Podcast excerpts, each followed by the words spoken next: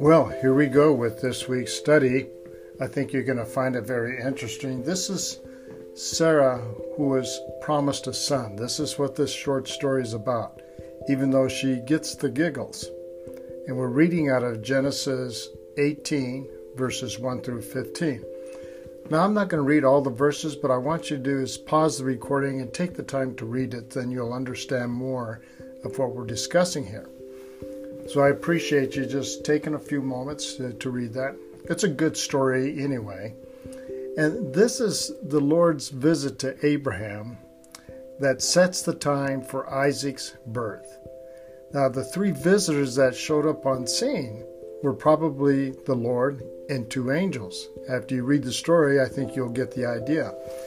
When Abraham initially addresses them, chapter 18, verse 3, uh, he uses the word Lord and he says, My Lord, and that's the Hebrew text, which is Adonai, capital L O R D. The, the word that is usually reserved for God. In Hebrew tradition, it was spoken in places where the holy name Yahweh, the Lord, and that's all capital letters, L O R D, was in the text.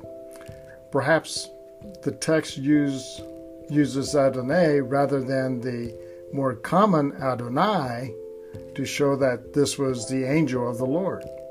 We don't know whether Abraham knew his visitors identified who they were on the onset, but the story uh, ends with Abraham certainly knowing he had been talking with God.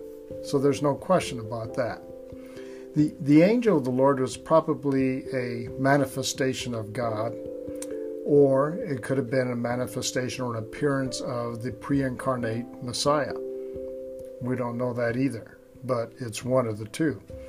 Abraham's peaceful and generous reception of the visitors it contrasts sharply with the chaos and the corruption of Sodom when we get into chapter 19. Eating together was really important in making a confirming covenant. That's why he invited them to come down and eat with him even though really, did they really need to eat his food? But they knew it was their custom. That was part of it. So they entreated him, and they did sit down to eat with him. When God was ready to fulfill the covenant promise, he came in person to share a meal with Abraham, knowing that's their custom. So, fellowship with God has always been signified by a communal meal. If you look at uh, Exodus chapter 24, verses 9 through 11, it, it, states that then Moses and Aaron and Nadab and Abihu and 70 elders of the Israel people, they climbed up to the mountaintop. And then at one point, Moses had them all stay down below and wait for him. And he spent 40 days and 40 nights up there with God. Now, this is interesting because what did they talk about? For 40 days and 40 nights? What did they eat out there for 40 days and 40 nights? It's just to me, it's so interesting. And Moses tells the elders, you, you just stay here and wait for us until we come back. And then Aaron and Hur, they went up there and he has them waiting. And he says that if anyone has a dispute while I'm gone, consult with them. So Moses was pretty good about leaving somebody in charge. He didn't want to leave the people unsupervised and unmanaged. But you know the rest of the story. It did get unmanageable down below, and Moses dealt with them later on. Here you have uh, Moses delegating leadership to Aaron and and Hur. Moses climbs up to this mountain. All of a sudden, he disappears in the cloud, and there he's gone. So my few questions that I have someday is what what did they do for those 40 days? And what what else did Moses see? What else was going on up there? Well, other scriptures reference uh, this this communing with God over uh, the covenant. You, you'll read that in Matthew 26, 17 through 30, and Luke 22, verses 7 through 38, Acts 2, verse 42, and 1 Corinthians chapter 11 verses 20 through 34. So there's many instances of this. Therefore Sarah laughed within herself. Remember that part? Their long delay seems to have a weakening faith, right? So she thought after all this time, it just kind of showed her weakness in faith. But Sarah believed God once she heard it for herself. Uh, she treated this announcement about her going to have a child because that's what they told uh, Abraham. She couldn't believe it.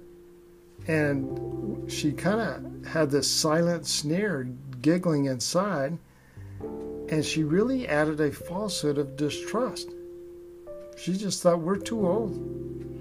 So it was really an aggravated offense, according to Acts 5 4, and nothing but grace really saved her when you read that in Romans 9 18. Look at chapter 18, verse 14 now of Genesis. And what does God say? He says, Is anything too hard for the Lord? It's a rhetorical question without a doubt. God is able to do marvelous things, and nothing is really incredible to those in covenant fellowship with the Lord, because nothing is too difficult for him. We read that in Genesis 18:10, Jeremiah 32:17, and verse 27 of Jeremiah chapter 32. When you think about this, Sarah got reproved. In Genesis 18 verses 9 through 15 is that dialogue there's an inquiry about his wife.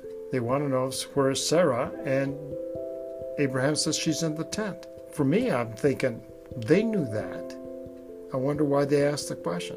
So this was really surprising to Abraham that he knew all of a sudden that this had to be God with him because they inquired about the wife uh, and strangers doing this inquiry. That was odd the subject of the conversation about having a baby, and then the fulfillment of the fondly cherished promise within a specified time. So they even said when it was going to happen. This really showed Abraham that he had been entertaining more than ordinary travelers. If you take a look at Hebrews 13:2, it says, "Don't forget to show hospitality to strangers, for some who have done this have entertained angels without realizing it. In the King James Version says, have entertained angels unawares. Just not even aware of who they're talking to or their surrounding. We have probably have done that ourselves many times in our life and not realized it. In one of my past podcasts, I talk about one of the strangest trips I had taken to New to Old Mexico. I had this encounter with an angel that we didn't realize was an angel until afterwards and we got to thinking that had to be an angel and it actually saved our life from being attacked. I like the story about Bill Bright who wrote a contract with God. He made a commitment how he was going to serve God. He wrote it out and he framed that letter and kept it and it always reminded him what his obligation was. Abraham knew what his obligation was. Sarah now knew what her obligation was, and she believed it. She knew now that this was from God. And of course, you know the rest of the story. It happened. We have to put our trust in God, even when it seems impossible. When you think about it, why do we need God if we don't need Him to do the impossible? It's the impossible things that where God can really show us light in our life we have an obligation. When Bill Bright wrote that contract with God, he made a commitment. And God made a commitment to use him as his servant. And from that point on, this is how Campus Crusaders took off.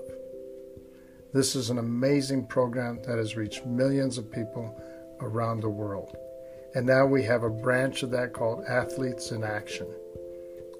This ministry will probably never die that I can tell, but it's one that we can rally behind because we know they're winning souls to Christ.